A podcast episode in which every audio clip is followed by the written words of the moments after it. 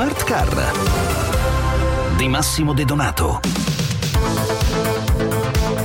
Nuova puntata del nostro sportello dedicato agli automobilisti e come ascolterete tra poco anche agli aspiranti automobilisti. Periodicamente invitiamo infatti un ospite per rispondere alle vostre domande e ci sono arrivate in redazione in queste settimane diverse segnalazioni su possibili truffe online per l'ottenimento della patente. Sono Massimo De Donato e stasera ne parliamo con Alfredo Boenzi, segretario nazionale autoscuole di UNASCA. Allora, da qualche tempo è purtroppo online un tentativo di truffe che ha a che fare con le patenti di guida. Di che cosa si tratta? Purtroppo un fenomeno che sta sempre più prendendo piede. Noi abbiamo denunciato più volte, in più occasioni, diciamo delle, dei fenomeni eh, di truffe online che si stanno perpetrando in, in questo periodo.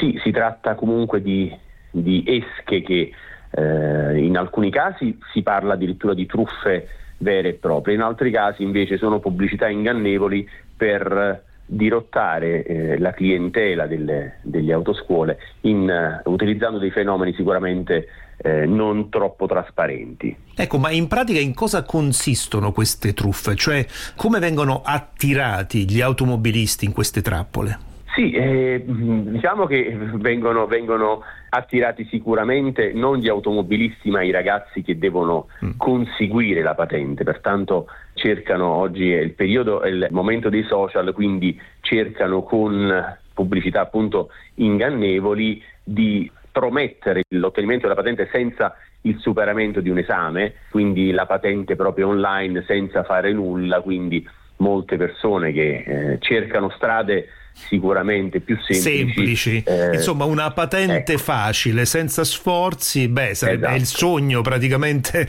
di, eh, di molti. Però questo mette in discussione anche tutto ciò che riguarda l'e-learning, cioè, cioè la formazione telematica, oppure c'è una parte di questa formazione che può essere considerata valida?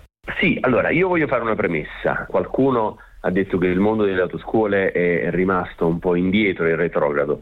Semplicemente il, le autoscuole applicano quello che è sancito dalla legge. Eh, noi abbiamo il uh, regolamento attuativo diciamo, delle autoscuole che è il 317 al punto 5, parlando delle lezioni teoriche, dice espressamente che è possibile utilizzare strumenti multimediali, ma non sono ammessi corsi con il sistema e-learning. Quindi non è una una, certo, è, un rifiuto scelta, della tecnologia, ma è una precisa è una disposizione di legge. È una scelta di metodo di insegnamento. E noi abbiamo fatto uh, uno, uno, studio uh, insieme alla, all'Università La Sapienza sull'attenzione eh, dei sistemi a distanza, quindi la formazione a distanza. Abbiamo avuto questo periodo diciamo, di deroga a causa del Covid, come mm. evidentemente Chiaro. lo hanno vissuto anche altre realtà, ma si è visto che c'è stato un calo della preparazione che ha superato il 40%, quindi è una scelta di metodo, non, non a caso la scuola pubblica è in presenza perché eh, non perché rifiuti la tecnologia, ma semplicemente perché c'è un metodo di insegnamento evidentemente più efficace e più efficiente.